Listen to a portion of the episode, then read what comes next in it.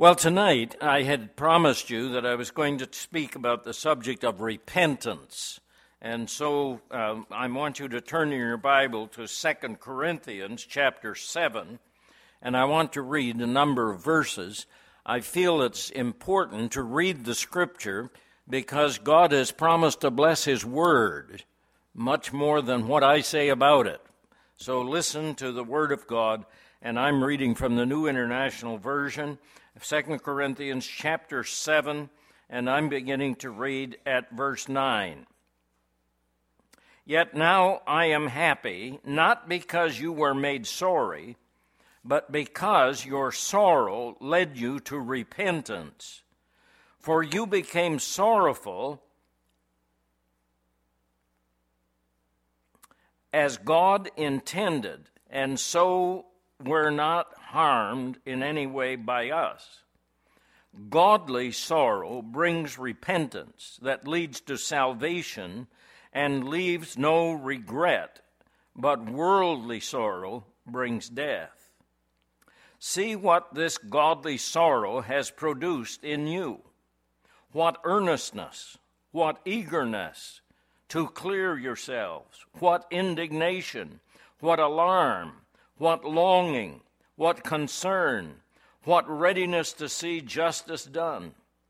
At every point, you have proved yourselves to be innocent in this matter. So even though I wrote to you, it was not on account of the one who did the wrong or of the injured party, but rather that before God you could see for yourselves how devoted to us you are. By all this we are encouraged. In addition to our own encouragement, we are especially delighted to see how happy Titus was because his spirit has been refreshed by you all. I had boasted to him about you, and you have not embarrassed me. But just as in everything we said to you was true, so our boasting about you to Titus has proved to be true as well. And his affection for you is all the greater when he remembers that you were all obedient, receiving him with fear and trembling. I am glad I can have complete confidence in you. And so the reading of God's word. This word repentance is an interesting word because it is very seldom used in today's world. In the four-law booklet that I gave you, there was once the word repentance, and it was in brackets, if you noticed this morning. And yet, in Luke chapter 24 and verse 47, we read, the message about repentance and forgiveness of sins must be preached to all nations. Do you get that? The message about repentance and forgiveness of sins must be preached to all nations. John the Baptist's message was, repent, for the kingdom of heaven is at hand. That is Matthew 3:2. Jesus began his own ministry by saying, repent, for the kingdom of heaven is at hand. And you find that in Matthew chapter 4 and verse 17. Peter's sermon on the day of Pentecost, the day the church was born, was, repent and be baptized, every one of you, in the name of Jesus Christ. That is Acts 2:38. And Paul's ministry was repentance toward God and faith toward our Lord Jesus Christ. That's Acts chapter 20, verse 21. Well, if it had that big a part in the beginning of the gospel, why don't we hear it today? It was General William Booth who founded the Salvation Army. He died in 1912, and he said, in the end time, there will be Christianity without Christ, forgiveness without repentance, and salvation without the new birth. In other words, people are going to think that they're saved without the new birth. They're going to think they're forgiven without repenting. And they're going to have Christianity without really honoring the person of Jesus Christ. how right he was. It used to be that the need for repentance was thundered from the pulpits of evangelical churches. And great spiritual awakenings came, revivals came, and people were saved because they renounced sin and turned to the Lord. Today, polite pulpits do not even use the word sin, much less the word repentance. And yet it has a big part in Scripture, and the Bible does use that word over and over again. Seldom do you hear a message today about repentance or even have repentance mentioned in the course of a sermon. In fact, the average presentation of the gospel today, these little booklets that go around, do not mention repentance often.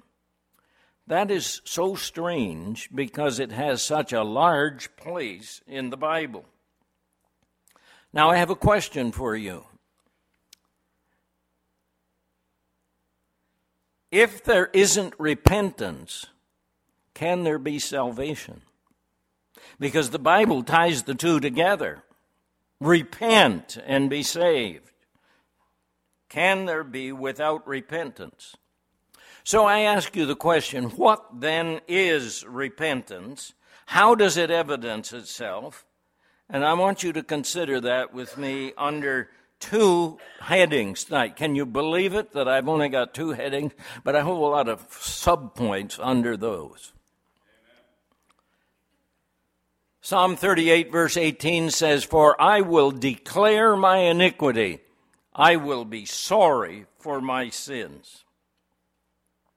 The first heading I want to talk about is definitions, because there are some words that we need to define in order to understand what we're talking about. And the first word is sorrow. And sorrow can represent many things. For example, in the first place, we can speak of selfish sorrow. Not for sin, but because my sin was found out. And I feel so bad because people know that I'm a sinner. I would have continued in it, but I was found out, and so I was caught up short. That's selfish sorrow. The second kind of sorrow is worldly sorrow, where I cry a great number of tears, and I'm ashamed of the discomfort and the penalty and loss of face, and I find despair and no way out. And so I'm disrupted, and I'm disturbed, and I'm dismayed, and often that ends in suicide. That is worldly sorrow. And then there is a third kind of sorrow, and that is godly sorrow. And godly sorrow leads to repentance and the desire for a better life. It literally means to turn around. It means about face. You see, sorrow is not what washes away our sins. Sorrow is not repentance. Neither is remorse or self-condemnation or self-reformation. Sorrow does not wash away our sins, neither does penitence, neither does penance. It is the blood of Jesus Christ that washes away sin. And you have that in 1 John chapter 1, verse 7. The blood of Jesus Christ, God's Son, washes away or cleanses us from all sin. So you may have sorrow. That is not repentance. Secondly, I want to define the word repentance, because repentance is a resolute turning away from sin. It is a change of purpose. It is an about face. I was going this way, now suddenly I'm going this way because I realize my sin was against God. 2 Corinthians chapter 7 and verse 10 says, "Godly sorrow brings repentance that leads to salvation, Sorrow is separated from repentance. It is repentance that brings a change of heart. You see, a person may have sorrow and regrets, but he goes on the same way, even though he's feeling sorrow. If he does that, all he had was regret. After the tempest of sorrow is past, they still face in the same direction. If so, all they had was sorrow. Godly sorrow, in other words, whips me around, and I'm never to be found in the same way again. So repentance means a change of view, a change of feelings, and a change of purpose in my life, resulting in a permanent change of life. And that is what real conversion shows. Repentance results in a permanent change of life. Now let's go to the third word that I want to define, and that is the word salvation. And we know a lot of verses about this. You have in Ephesians chapter 2, verse 8, "For it is by grace that you have been saved through faith.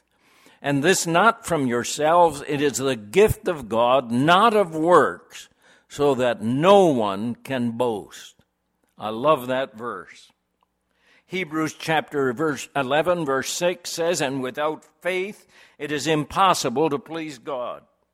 Acts chapter 16, verse 31 says, "Believe in the Lord Jesus Christ, and you will be saved."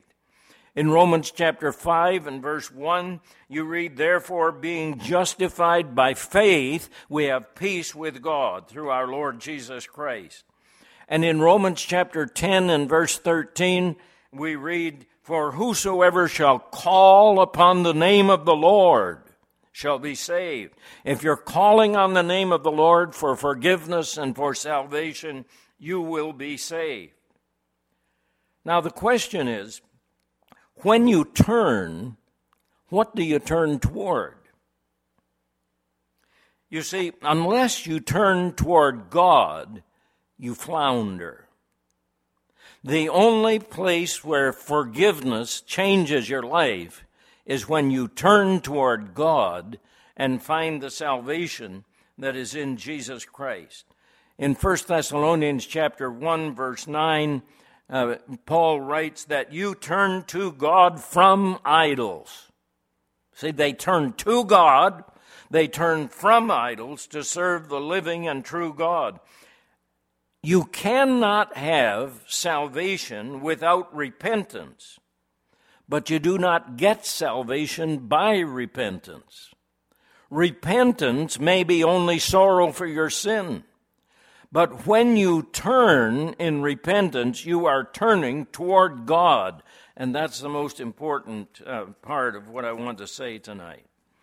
Isaiah chapter 55, verse 7 puts it this way, "Let the wicked forsake their ways, and the unrighteous man their thoughts, and let them turn to the Lord, and he will have mercy on them, and to our God, for he will freely pardon."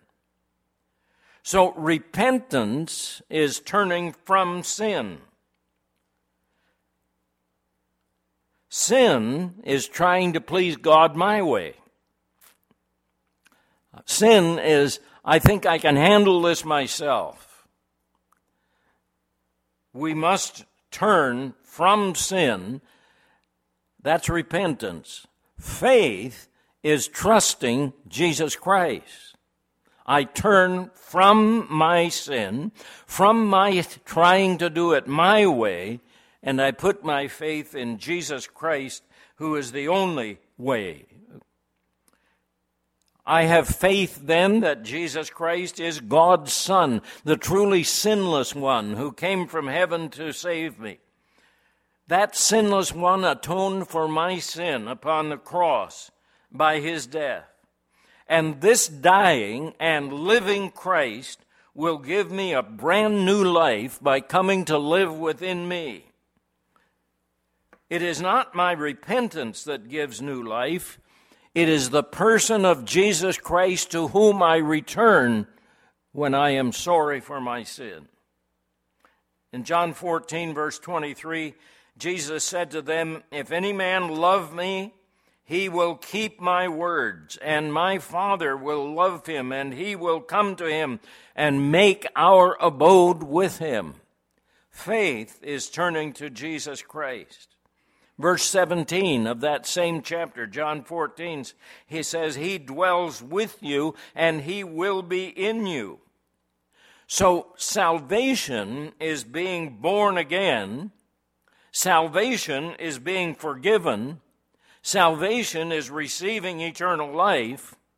Salvation is a gift that is received by faith. And I've so often used the illustration. I would hand a person I was talking to my Bible and said, I'm going to give you this as a gift. When is it yours? Well, they said, when you gave it to me. No, I said, I still have it. When is it yours? Well, they finally get the point. They have to reach out and take it. And the forgiveness of God is exactly the same way. I have to reach out and take it. And when I receive Jesus Christ as my personal Savior, I have reached out to take it. So let's review the definitions. Sorrow leads to repentance. Repentance leads me to faith, because when I turn, where am I going to turn? And the only place where I can find forgiveness is in Jesus Christ, and faith then leads to salvation. So that's the beginning. Those are the definitions. Now for the second part of my message, which is the description. How do you know you have repented? And I want you to notice that verse 11 in the passage that I read gives the full definition of what it means to repent. It gives a description in verse 11 of godly sorrow. These are the evidences that repentance has taken place. Was Paul's purpose in writing this to give a clear definition of repentance? I'm not sure that that's what his purpose was, but that's what he did. And so you have these various words that point out what exactly repentance is. They sorrowed after a godly manner, verse 11. What was the result? Now, I'm going to use the words out of the King James Bible. And some of the newer versions, in fact, the NIV uses different words. But I'm going to use the words out of the King James Bible that give these definitions and descriptions. And the first word is carefulness. What is carefulness? This is a part of repentance. It shows what repentance is. First, it's carefulness. That means a watchful interest. It means an earnestness. It is the opposite of indifference and neglect. That is what carefulness means. You see, the people in Corinth had allowed a very grievous sin to pass unnoticed. They just turned the other way and said, it's not my responsibility, and they left it there. The first effect of repentance was an earnest concern and desire to have the evil corrected, and that's the opposite of indifference. So they became careful. They became concerned, in other words. And deep concern takes the place of unconcern. So the very first word that fully describes repentance is carefulness. Now the second word is the word clearing. Clearing.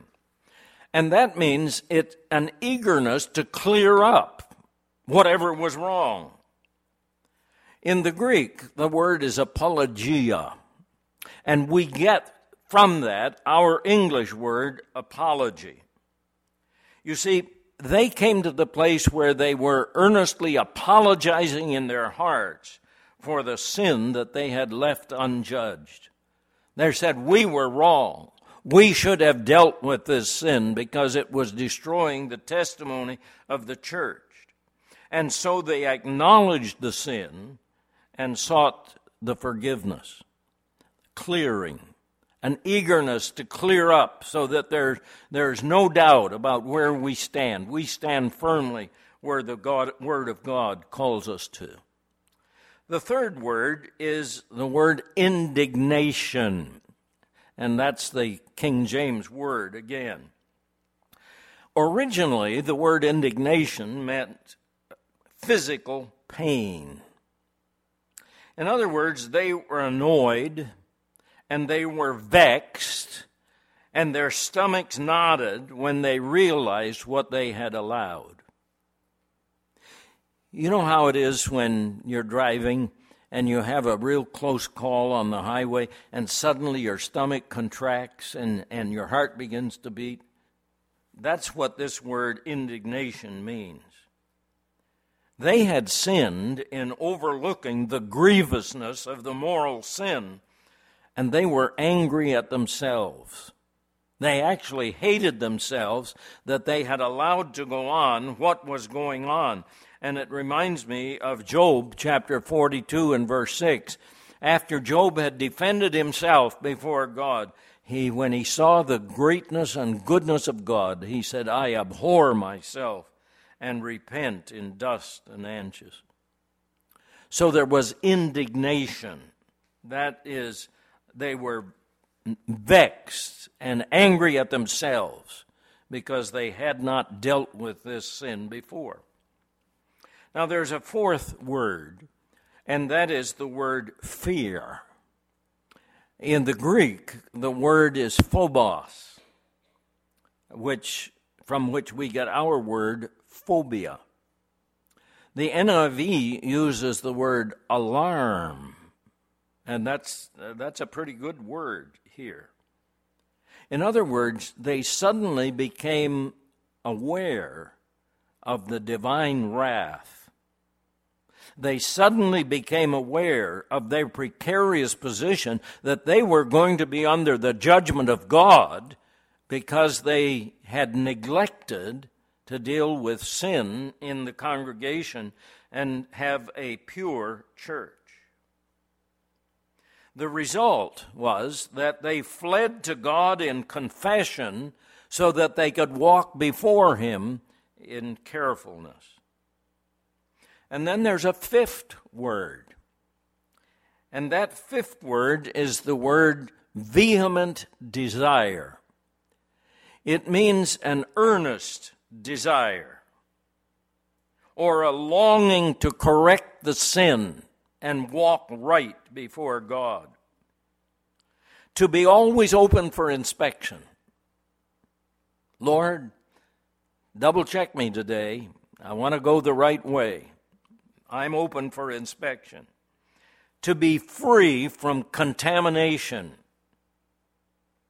They earnestly desired to embrace the apostle whom they offended.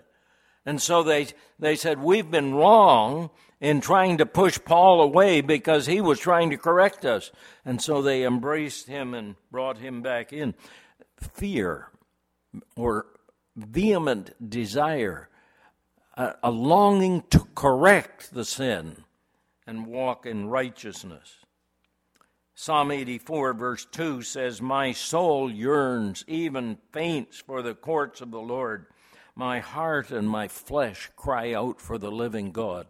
And a person who really walks with God is going to come to that place where they cry out for the God to speak to them and lead them in their lives. Now, the sixth word that you have is the word zeal. In other words, with real zest, they move to correct the evil and discipline the offender and correct their negligence. And those are three very important things. They wanted to correct the evil. They wanted to discipline the person who was openly sinning. And they wanted to correct their own negligence that they had let it go without a thought. They could not be stopped. They did this with enthusiasm, not just because they had to. They, with great zeal, set about to make things right between them and God. Now we come to the seventh, and this is the last word. The seventh word is the word revenge. Now, I've given you the King James word, but I believe the word vindication explains better what we're talking about, because God is not in the business of avenging. He is in the business of vindicating those who turn to him. It means readiness to see justice done. You see, the sin had to be dealt with, and the offender had to be disciplined. There had to be a sense of justice. God had to be satisfied and the tarnish removed from his name. You know, every once in a while, somebody vandalizes a statue of some importance somewhere, maybe throws paint on it. And you know how diligently the people go and they take care of all of those stains and paint and whatever's on that statue, so it's pristine and clean and correct. That's the very same idea here. We need to vindicate the name of God. God stands for holiness, and since the church has allowed sin to go unjudged, then we need to vindicate the name of God and say, this church stands for righteousness of life among the people of God. In other words, God had to be satisfied with their reaction. And Paul says in verse 11, in all these ways, you proved yourselves to be clear in this matter. And I think that's such an important statement. After he talks about these seven elements that describe what repentance is, then he says, you have proved yourself to be clear in this manner. There was no complicity. There was no delay. They faced it, and they turned in another direction. And as a church, they were in the position now to move forward for God. So these, therefore, are the elements of repentance. So let me ask you a question. When you turned to the Lord, did you feel an urgent concern? Did you feel like apologizing to God for the way you'd acted? Did you have a personal hatred of yourself for how you had sinned against God? Did you have a fear of God's judgment because you were a sinner? Did you have an earnest desire to do right? Did you have a zeal to take care of it now? Did you have a desire to vindicate God's name and say, I want to live in a way that is going to honor God with every part of my life? Did you have a desire to clear God's name that you had marred by your sinful way of life and indifference to him? You see, you cannot atone for your sin. But when you feel this way, those seven things that I've described, then God is ready to transform your life. And John chapter 1 and verse 12 says, but as many as received him, to them he gave the right to be called the children of God, even those that believe in his name. Now, I want you to understand this. I'm not demanding that every one of you have the same identical experience, because no two of us are the same. The great British preacher Alexander McLaren, wrote it this way: "We have no right to ask, and much harm has been done by asking for an impossible uniformity of religious experience any more than we have the right to expect that all voices shall be pitched in one key, or all plants flower in the same month, or or after the same fashion." And he goes on to describe various things like that. So we don't have any right to say that your experience has to be identical to mine. But what I am saying is that there needs to be a genuine sense of sorrow and turning in another direction. And if we have not turned in another direction, then we're not saved, because we turned from going our way to the Lord Jesus Christ and go his way, and that is repentance and salvation. And so I ask of you, have you experienced repentance in your own life?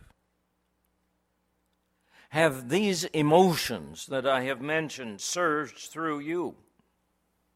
Have you found forgiveness? Are you sure in your heart that God has forgiven you?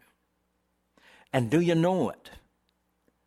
Because you know that the Scripture says, "These things are written that you may know that you have eternal life, and that you may keep on believing in the name of the Son of God." If you do not feel you have actually repented and turned from sin to the Savior, then you need to do it today and ask him to convict you, and you need to find his salvation. You see, when we break his law, it is more than crime. It is more than fault. It is more than transgression. It is more than wrong. It is sin. And sin keeps us from heaven. But God is in the business of forgiving sin. And if you seek forgiveness, he will forgive you and cleanse you from all unrighteousness. I'm going to close with a little story that has really impressed me. Many years ago, there were two brothers who were convicted of stealing sheep.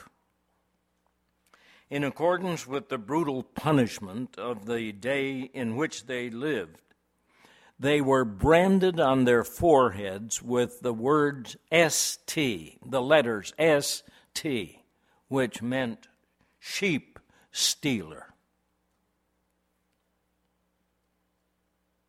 One of the brothers was unable to bear the shame and the stigma, and he tried to bury himself in a foreign land. But men would ask him about the letters that had been branded onto his brow, ST, and he couldn't handle it anymore. And so he wandered from land to land, from place to place, and at length, full of bitterness, he died and was buried in a forgotten grave.